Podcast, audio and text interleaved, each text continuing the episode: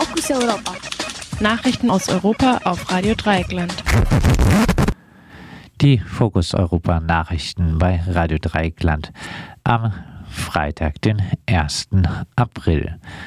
Zunächst der Überblick. Österreichischer Nazi-Rapper zu hoher Haftstrafe verurteilt.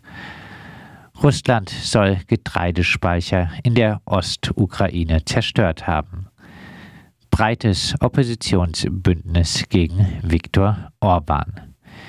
Griechische Behörden lassen Flüchtlinge ohne Hilfe auf Insel im Grenzfluss. Anwalt zerrt seine Putzkraft vors Gericht, weil sie Kaschmirdecke zu heiß gewaschen hat. Und nun zu den Themen im Einzelnen. Österreichischer Nazi-Rapper zu hoher Haftstrafe verurteilt. Gestern wurden zwei aus Kärnten stammende Brüder wegen nationalsozialistischer Wiederbetätigung zu hohen Haftstrafen verurteilt. Der 37-jährige Philipp H. hatte unter dem Namen Mr. Bond neonazistische Rap-Lieder verfasst bzw. gesungen. Der Attentäter von Halde unterlegte den Livestream zu seiner Mordtat mit einem Song von Philipp H. In einem Video zollte er dem Attentäter von Christchurch Tribut. Er übersetzte und verbreitete auch das Manifest des Christchurch-Attentäters. Im neuseeländischen Christchurch hatte ein Attentäter im Jahr 2019 in zwei Moscheen 51 Menschen muslimischen Glaubens ermordet. In seinem Song verherrlichte Philipp H. den Nationalsozialismus. Adolf Hitler und den Massenmord an Jüdinnen und Juden. Außerdem verfasste er Hasstexte gegen homosexuelle Muslime und Menschen mit dunkler Hautfarbe. Zusammen mit seinem 34-jährigen Bruder Benjamin H. betrieb Philipp H. auch eine antisemitische Webseite. Auf dieser Webseite legten die Brüder auch eine Liste mit 1800 Personen an, die sie als Verräter der weißen Rasse brandmarkten. Jüdinnen und Juden wurden auf der Liste zusätzlich mit einem Davidstern markiert. Bei einer Hausdurchsuchung fand die Polizei bei den Brüdern auch Waffen, die sie zum Teil legal erworben hatten. Der Wiener Rechtsanwalt Clemens Lahner wies in diesem Zusammenhang auf Parallelen zur deutschen Gruppe Nordkreuz hin bei der ebenfalls solche Feindeslisten gefunden wurden und die sich auch mit Kabelbindern, Leichensäcken und Löschkalk versorgt hatte. In Deutschland wird Nordkreuz von Medien und Justiz allerdings weitgehend als Prepper-Gruppe verharmlost. Der Angeklagte Philipp H. versuchte es am Ende mit einem Reuebekenntnis. Ich war verblendet und erkenne erst jetzt die Tragweite meiner Tat, sagte er vor Gericht. Das Gericht betonte aber seine besondere Gefährlichkeit. Schließlich seien seine Songs einige hunderttausend Mal heruntergeladen worden. Philipp H. erhielt eine Freiheitsstrafe von zehn Jahren, sein Bruder eine Freiheitsstrafe von vier Jahren.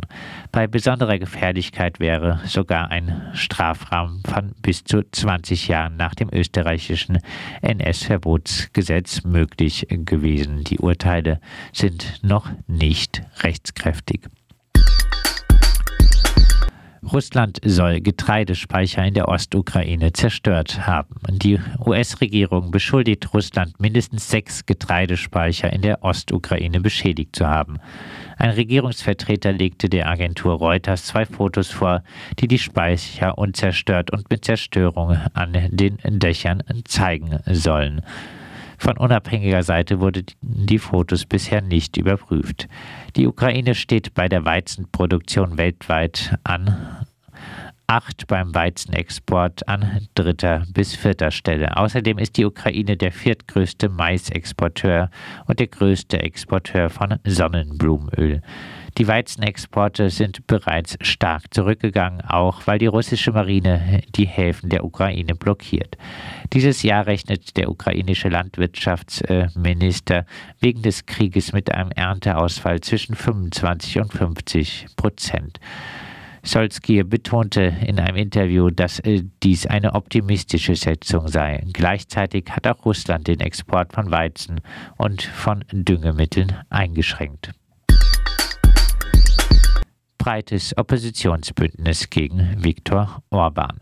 Für die Wahl am kommenden Sonntag hat die Opposition in Ungarn ein breites Bündnis von sechs Parteien gebildet. Sie reichen im politischen Spektrum von links über Grüne und Liberale bis weit nach rechts. Sie unterstützen den Bürgermeister Peter Markig-Zay. Markig-Zay ist ein konservativer Politiker und bekennender Katholik. Wenn es um konkrete Vorhaben geht, will er vieles an Orbans Politik gar nicht ändern. Zum Beispiel bliebe Orbans großer Zaun zur Flüchtlingsabwehr auch unter Magizai stehen. Entsprechend versucht er so etwas wie einen Wahlkampf zu führen, indem er sich Ideologie freigibt. Orban sei weder links noch rechts, sagt Magizai, sondern er sei ein Dieb. Der Überfall auf die Ukraine und Orbans Nähe zu Putin haben dem Wahlkampf neues Leben eingehaucht. Die Parole der Opposition lautet nun Orban und Putin oder Europa und der Westen. Maki zeigt dabei die Parallelen zwischen Orbans und Putins Politik auf, etwa bei der Unterdrückung freier Medien. Oppositionelle haben auf Wahlplakate von Orban ein großes Z gemalt, das an das Z erinnern soll, das an russischen Panzern in der Ukraine zu sehen ist.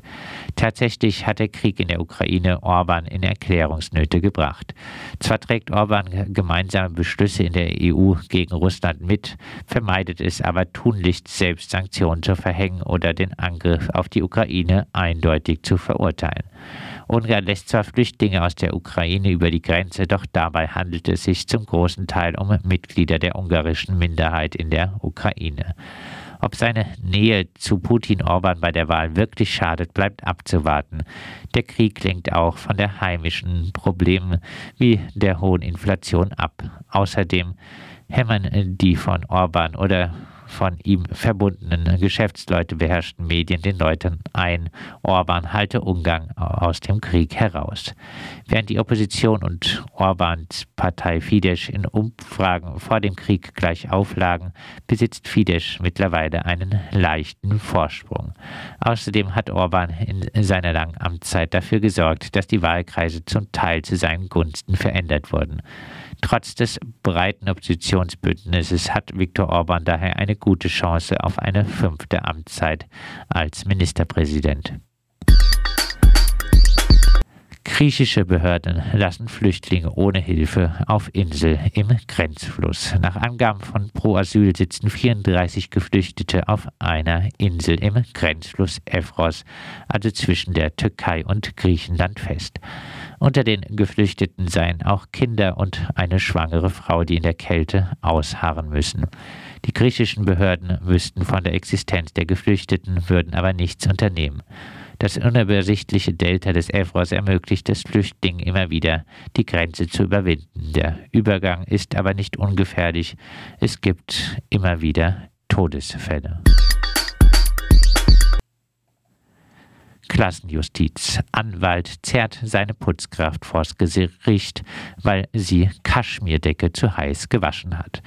Im bayerischen Vaterstetten muss eine aus Slowenien stammende Putzarbeiterin 1500 Euro zahlen.